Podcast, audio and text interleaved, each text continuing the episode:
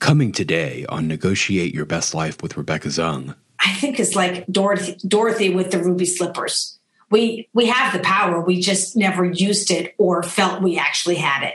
You just have to click your ruby slippers three times and you could be home if you if you want to. So the big questions are these.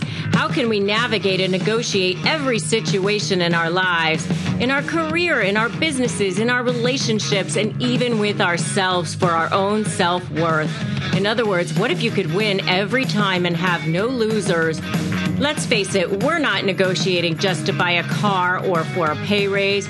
We are negotiating for living in every aspect of our lives. How can we do that powerfully, successfully, and victoriously? Those are the questions, and this podcast will give you the answers. My name is Rebecca Zung, and welcome to the time where you negotiate your best life. Welcome to another episode of Negotiate Your Best Life. I'm Rebecca Zung, and I have the chief troublemaker in the house. Uh, Shelley Zalis is a pioneer, not only for online research and a movement leader, but she is the champion, the leading expert on gender equality. She's an internationally renowned entrepreneur, mentor, speaker, and the founder and CEO of the Female Quotient. She has done incredible things. She has interviewed the top influencers and world leaders such as Katie Couric and Arianna Huffington, and Reese Witherspoon, and more. She authors a Forbes column. She is a firm believer in giving back with generosity. She's a mentor uh, to women and to girls in developing countries such as Rwanda. And she is absolutely an incredible game changer. And welcome, Shelley. I'm so excited to have you here. Oh my God. I mean, who wouldn't want to be on a program with you having an unplugged conversation about what it really takes to know your worth know your value and and stand up for yourself so thrilled to be here with you ah Thank you. So I want to hear a little bit about your journey because, you know, you and I are sitting here and yeah, people could go, well, it's great for two women who've accomplished things to have a conversation about a power switch because it's so easy for them, right?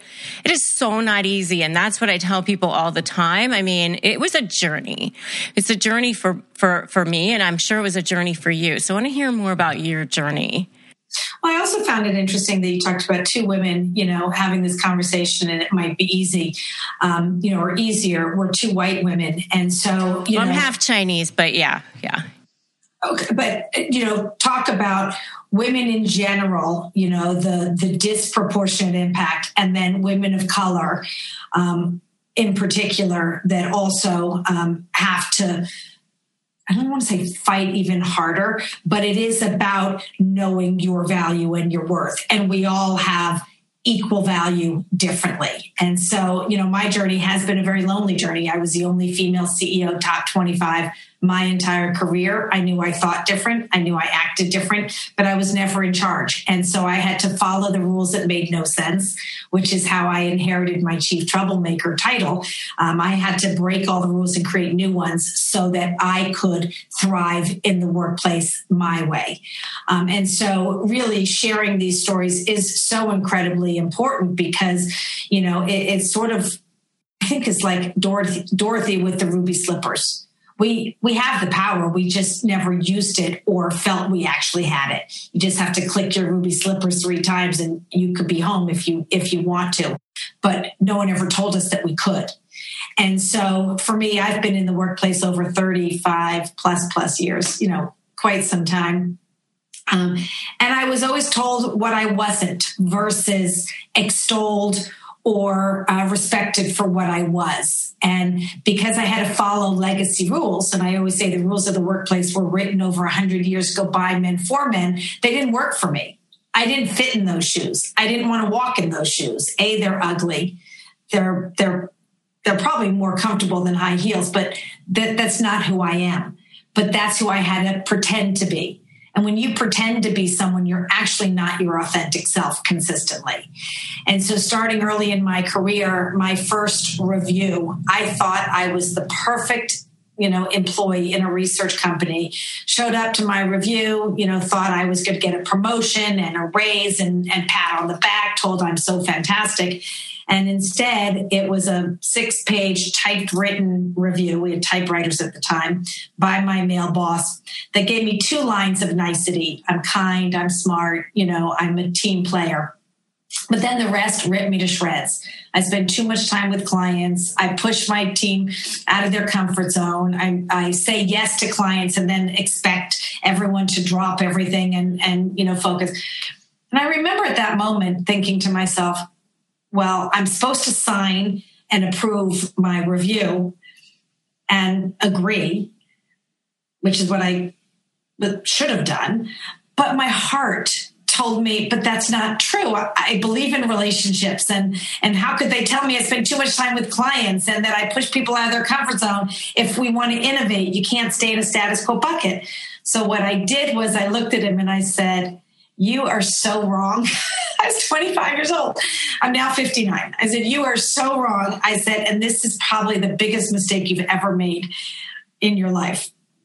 And he looked at me and he goes, Excuse me? I said, relationships are so important in business. And that's when I coined the phrase follow your heart. Heartbeat moments, ba boom, ba boom, ba boom. Your head will tell you, justify, rationalize, accept what someone tells you, status quo, or follow your heart, right or wrong, but it will take you where you need to go. And then, of course, I had tons of heartbeat moments, which ended up making me leave the workplace, start my own company to create my own rules because I wanted to be the boss and be in charge and no longer be the exception but become the new norm and then i went on to sell my company and then you know about 7 years ago i left the corporate world to give back with generosity what I wish I had rising the ranks, and I created the female quotient. So it's a long story, a long journey, um, but a very exciting one because at the end of the day, I can tell you with 1000% certainty it is not in a textbook, or at least the textbooks about the workplace and workforce that have been written. It is about creating the new textbook of what it should be, what it could be, um, and how it can happen if you believe in yourself you become the new norm. You write the rules so that everyone can thrive in the workplace, bringing their best self, their whole self, their true self to the table. And we move forward with positivity, proactivity, and not try to retrofit with legacy rules that do not work for all of us. Hmm. So beautiful. So many things are going through my mind as you're telling me this story. I mean, uh, and I, I mean, I, my first book on negotiation was Negotiate Like You Matter, and Matter is the actual methodology. And I had, I asked Robert Shapiro for a testimonial, and he loved it so much that he asked to write the foreword. And I was like, okay. Uh, but M, stands for my value is defined by me. And I say all the time, you and you alone define your value and people will think what you tell them to think. You know, you set the standard, right? And that's what you were doing when you were 25. But here's my question. There's a lot of people out there that are like, I don't know how to do that. Mm-hmm. You know, I've been so paralyzed. I'm afraid of the consequences. I'm afraid that if I stand up to my boss, I'm going to get fired. And then what am I going to do? Or if I stand up to my husband or whoever it is in their world that is just, you know, traumatizing them and paralyzing them. So how do you, how do you take that first step? Mm. So, first of all, confidence is what it's really all about, and confidence starts at the age of five. And you have to believe in yourself first. I mean, it's it's what everyone says. If you're on an airplane and you need to put the oxygen mask on, you got to put it on yourself first before you can help others. So, number one, it starts with you. You need to believe in yourself. You have to know who you are first and foremost. Number two, you have to be comfortable being you Oscar Wilde says, be yourself because everyone else is taken. When we talk about diversity, gender, race, age, religion, intersectionality, LGBT, ability, disability, it's not just to have diversity um, and representation at the table. That creates diversity of thought. And diversity of thought really is about understanding that your differences are your greatest strength, not your weakness. We have been hiding our differences because everyone hires people like you that act like you, that look like you. But if you actually can show that your difference is a strength and that a team is a compilation of differences, which to me, differences value add. Our differences are our value add then we will start owning our differences instead of hiding them or making them invisible. So it starts with confidence. It starts with understanding that your difference is your greatest value and your greatest strength. Three, no one is perfect. None of us have it all, or else we wouldn't need everyone else on a team.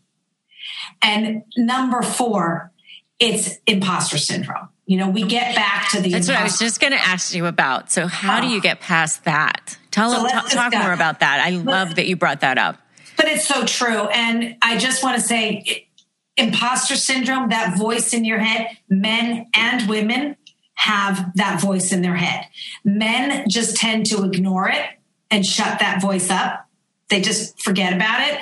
And women, we let that voice get louder and amplified to the point where we think, oh my God, I'm not good enough. I'm not talented. And we opt out or we shrink or we we try to be like everyone else. And so the way you eliminate the imposter syndrome is by realizing A, it is not unique to you. Everyone has it. If there's 10 requirements for a job, if a guy can do six out of 10, he's like, Yup, I got this. And he fakes it until he makes it. He he he owns that confidence and then fills those shoes, right? And surrounds himself with others that will make him successful a woman, if we can't do 10 out of 10, you know, that voice starts screaming at us and we're like, oh my God, oh my God, I'm not qualified. We're plenty qualified. Own it. So shut, my, my girlfriend Wendy Clark says, and I don't know if I can say this word, but I'm to say it because it's so perfect. She says, you got to shut that bitch up in your head. Just shut that bitch up and close it and say, I got this. Even if you have that insecurity and that uncomfortable, you're to not only own it, but you're also going to modify it. So many people say that men are, are more decisive than women. No, men are not more decisive than women. Women are very decisive too. It's just men are very linear.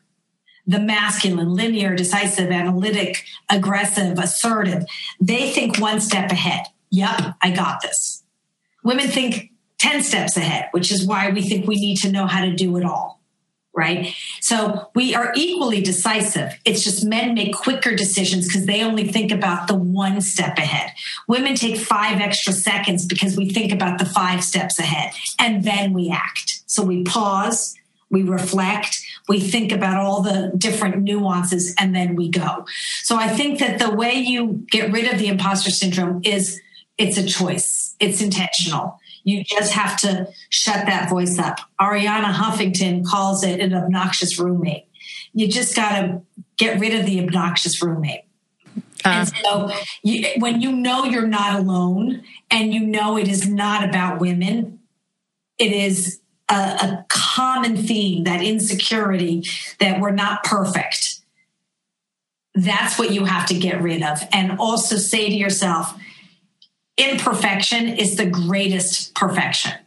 There is no such thing as perfect. Perfect people aren't real, real people aren't perfect. So your imperfections are your greatest perfections. Stand up, stand out. Most importantly, stand together, support one another, and give everyone that encouragement. You are amazing. You are fantastic. Look in the mirror and say, I am an amazing communicator. I am an amazing collaborator. I am an amazing contextualizer. I am an amazing storyteller. I might not be the mathematician, but that's okay. I'm going to surround myself with all the other values that are needed to make a successful team. And then I, I am a 10 out of 10.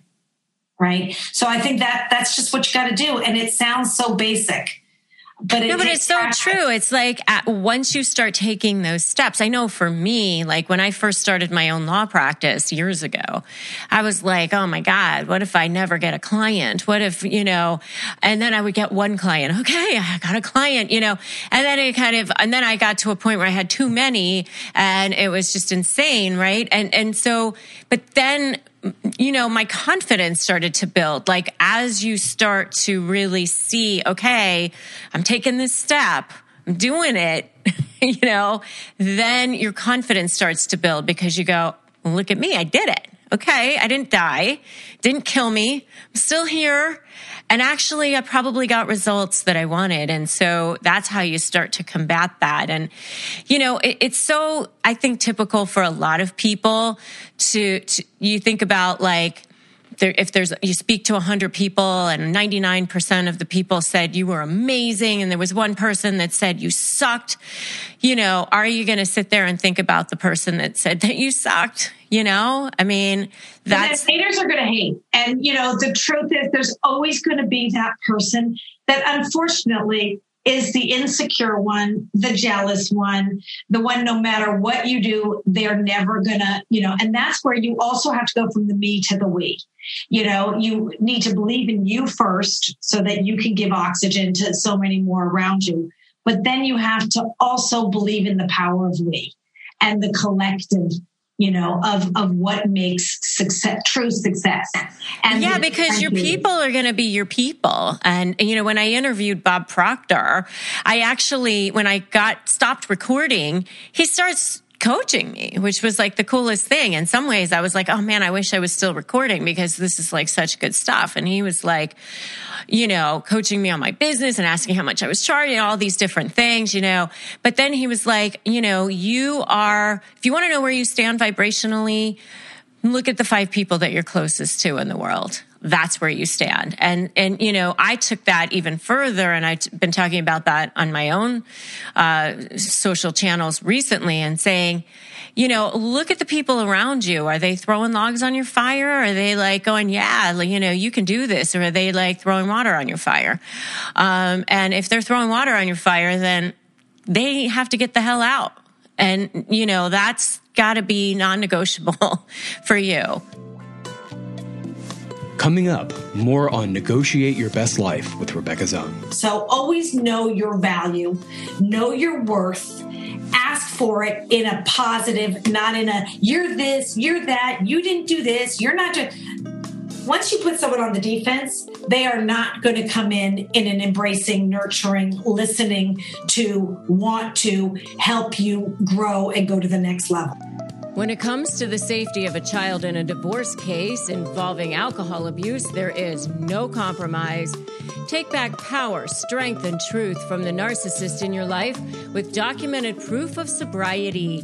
SoberLink's alcohol monitoring system is the most convenient, reliable, and reasonable way for a parent to provide evidence that they are not drinking when a child's safety is at risk. SoberLink's real time alerts make it easy to negotiate with any party. Judges can rest assured that the child is safe. Attorneys get court admissible evidence of sobriety, and both parents have empowerment and peace of mind. Get an exclusive $50 off your device by emailing info at soberlink.com and mentioning Negotiate Your Best Life podcast. Are you struggling with how to negotiate and win? Maybe you're dealing with a personality that's particularly challenging, like a narcissist or other high conflict personality, and you're feeling powerless.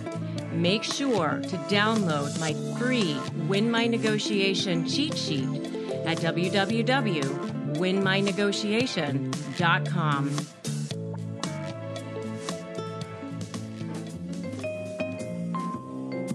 Take a listen to our archive, where you can listen to more episodes that show you the path to how to negotiate your best life. My marriage fell apart. You know, my I wasn't a great parent.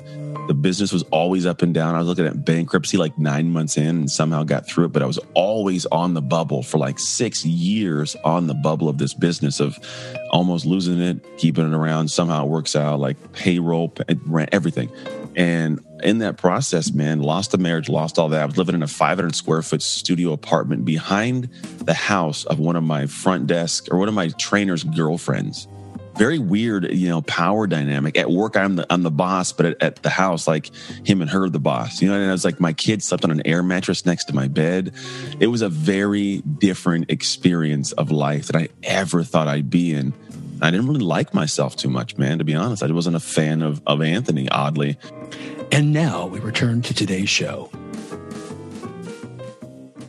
Unless it's valuable. You know, I, I, I heard and learned something the other day, which is listen to hear, um, not listen to respond. And there are people, haters will hate, and they are just negativity surrounding yourself totally. with negativity just negativity begets negativity but it is about positive proactive you know forward and that is how we learn so i say yes look at your network of the five around you but also bring five more around you that are different that yeah. do bring another dimension another perspective because that's our greatest growth and stretch and evolution moments as well. But it is about positive. It is about people believing in other people. It is about, you know, that support system helping everybody rise and go to that next level together. And so I think that, I you know, every five that you surround yourself with, find five people that are not like you from another place. I'm calling it proximity ship. Spend five minutes with someone you don't know. And that is where I think you go from status quo to stretch to evolution to fringe. And you look back one day and say, wow, look how far I've come. Look how much I've learned. Look how much I've grown. Look how, look how much I've evolved. And that is about the people that you are surrounded by, but you also choose to surround yourself with. Right. And and and when you do that, and it's such great advice, and, and when you do that, you will start to feel that power switch. But it's not going to happen externally first. It has to happen internally first. Hundo P, as my best friend Esther says. Hundo P. Say it again.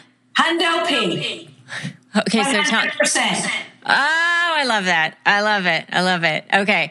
Um, so talk about mindset now that we're, we're talking about that. You know, I say 80% of a negotiation is won before you walk into a room. And we've talked about value, which I think is really, really important. But mindset is also like completely critical.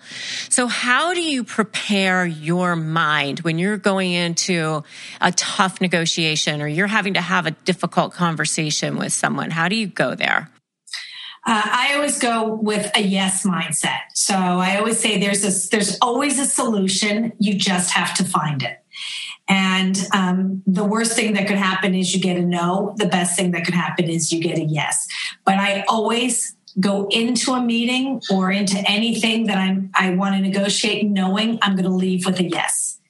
And my yes, it could be just setting up the next meeting. So if I'm having a conversation and um, I go in thinking, what's my goal? My goal is I need to have the the next meeting already in the calendar because trying to calendar is almost impossible. So I don't leave the meeting without pulling out my phone and putting in the next meeting. That could be a yes.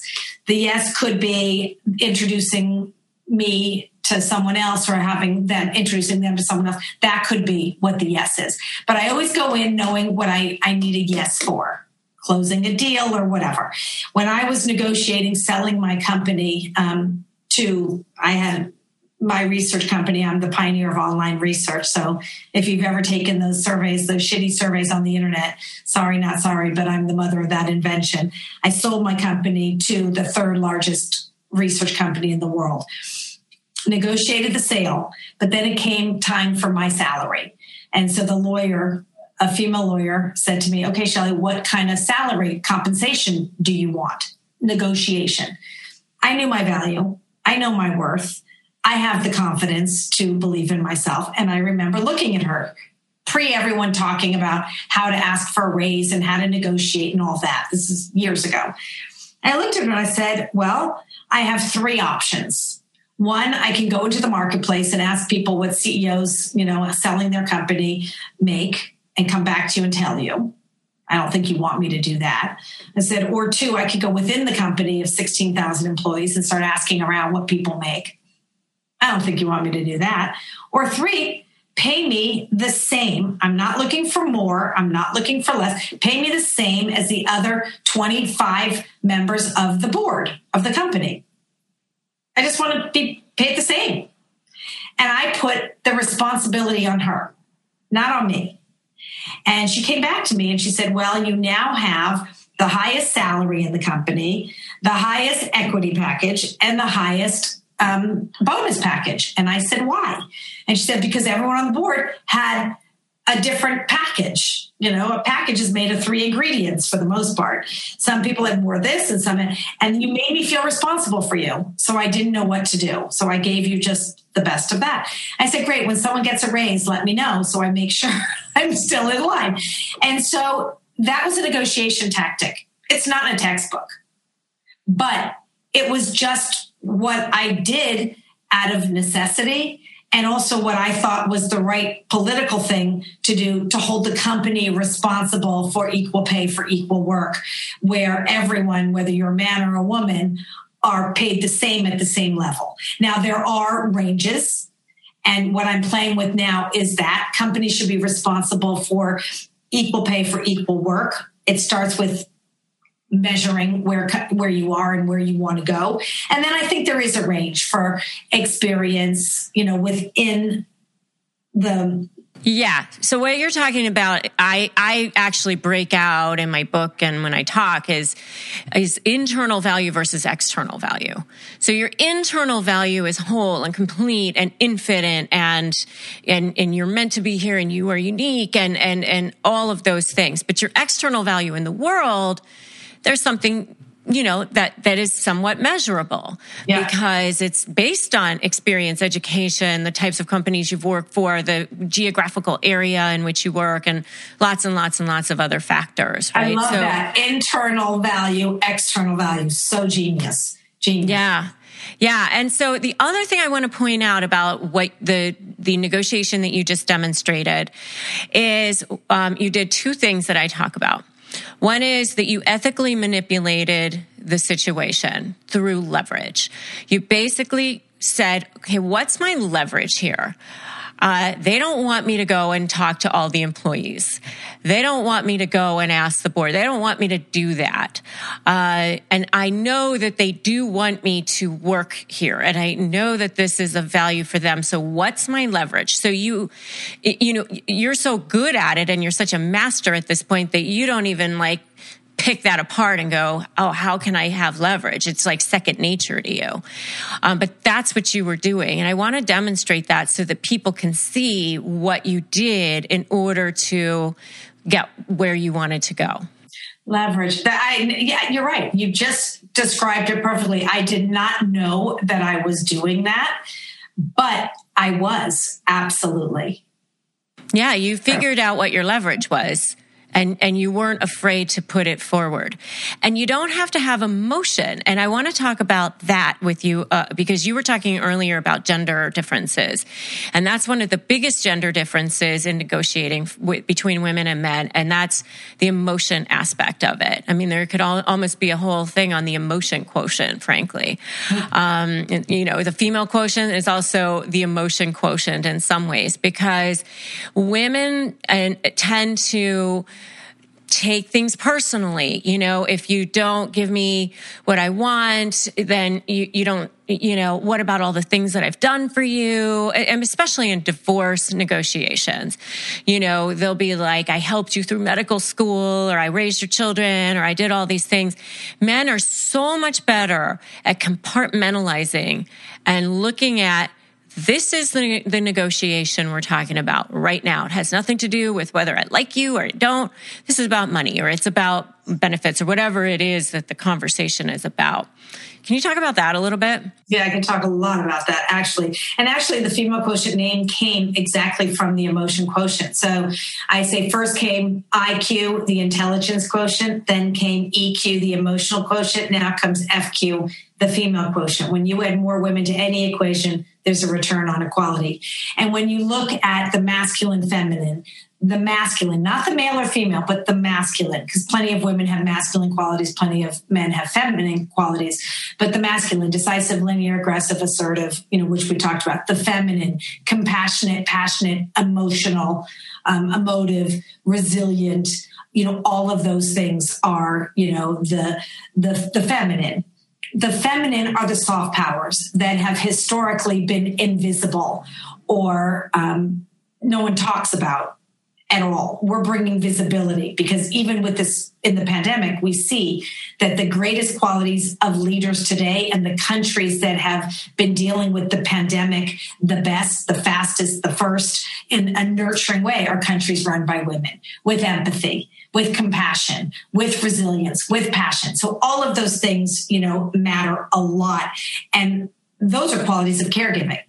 And the oxymoron is we're losing our best leaders to caregiving. So we need to bring more visibility. And now, when you actually Google leader, you will see words like empathy, compassion coming up as really important qualities of the greatest leaders today. So we need to bring more visibility to the invisible. Number one. Number two, my negotiation was with a female lawyer, which was also interesting because she had empathy. Three, we need a lexicon flip. We need to flip the lexicon. There's an amazing organization called Catalyst, which does something called bias correct. We take words that have historically been conceived as negative, turning them into positive. So men in general are, you know, afraid to show emotion because they feel it'll show a sign of weakness but emotion, empathy is actually a strength.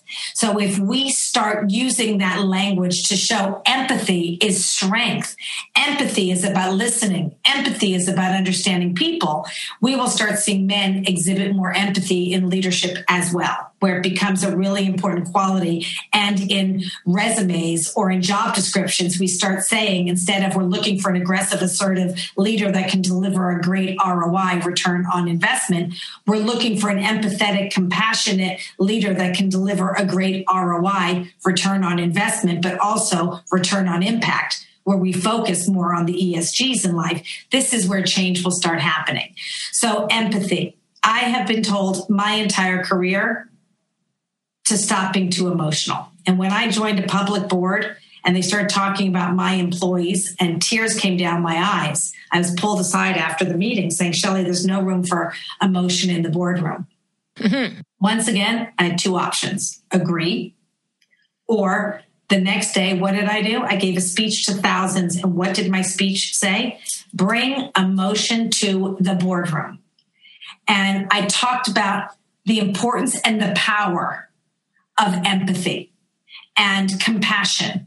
And if you truly want to attract and retain the best team, you need to be empathetic and how important that quality is in life. So I don't care, you know, that is status quo is no room for emotion. Modern today is around empathy. And so if we keep apologizing for being empathetic, sorry, not sorry, I am owning that.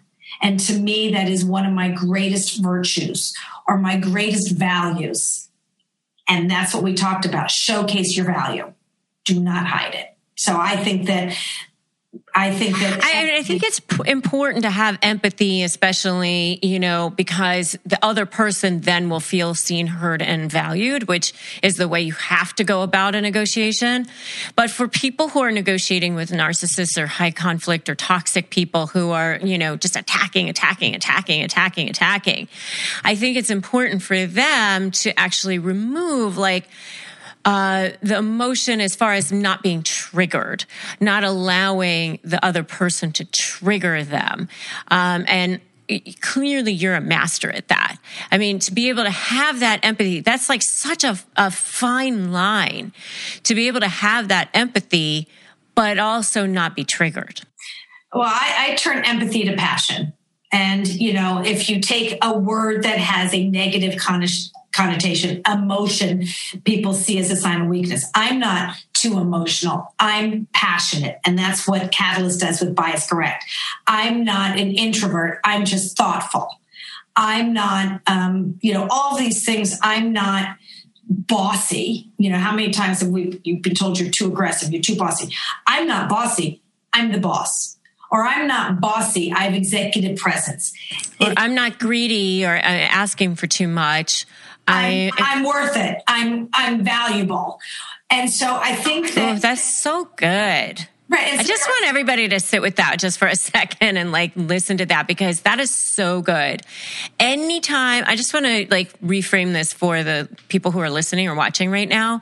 Anytime you have a situation where you're the words in your head, that it, that idiot, the bitch, the whoever that's in your head that's saying, you know, things like I'm too greedy or I'm not worth it or I'm asking for, too, or I'm afraid of what's going to happen if I ask for what I, I'm worth, reframe it the way Shelley just demonstrated. That is so powerful. Oh, love it. Well, you know what you just did too, Rebecca. So I'm going to put this back on you. You are a contextualizer. And so what you just did was take what I said, you reframed so that it's tangible lessons learned with advice forward so that it's a universal all of us can embrace that and and make it our own right? Which i think is really important. You're a contextualizer. You're a reframer taking things that are complicated making it simple. And when you talked about divorce and negotiation you know one of the things i also heard was marriage counseling. Most times when people go to marriage counseling they talk about everything that's wrong. You know everything they don't like about each other which only makes you angrier versus talking about the things that are right because nothing is perfect. There is no perfect, right? Everyone has flaws. But if you're going to hone in on the flaw versus the value, actually, that's good. The value over the flaw, then you start moving forward with the positive, right? And it's the same thing in negotiation it's not talking about what it's not and what it can't be. It's working on what it is. So if you go in for negotiation for a raise or a job title increase or whatever, a lot of times, a lot of people go in, they don't really have why, you know, what their case is you know and so the case has to be very tangible you know i have brought in X amount of new clients. I have deepened the relationship from someone that was, you know, neutral for the company to now uh, an ambassador and an influencer for the company. I have created unity in the team. There's a, even if they're not tangible financial results, there's always something to look at a return on your contribution, a return on value. So you should come in. I have done this, I have done this, and I've done not what you haven't done or what someone else has done done, but what have you done? Who are you? Not just what your title is, but who are you in the organization? Are you a connector? Are you a happy officer, making people, you know, come in feeling positive? There's a real value of having that kind of team member on a team. So always know your value, know your worth, ask for it in a positive, not in a you're this, you're that, you didn't do this, you're not just once you put someone on the defense, they are not going to come in in an embracing, nurturing, listening to want to help you grow and go to the next level. So all those things matter a lot. Yeah.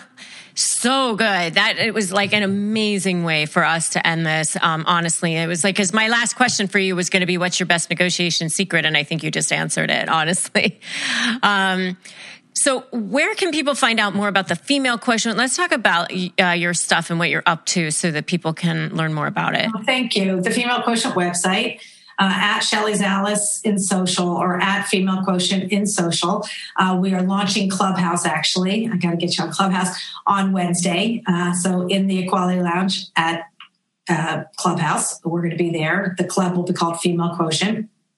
And uh, we are hosting dinner parties in uh, over 100 countries. We are uniting the world through the power of women in 100 countries. So every Tuesday, Thursday, we have virtual dinner parties all over the world, bringing women together. As you said, Rebecca, women supporting other women. When you help other women, when you help other women when you help other women rise, we all shine, which is really what we're all about power of the pack.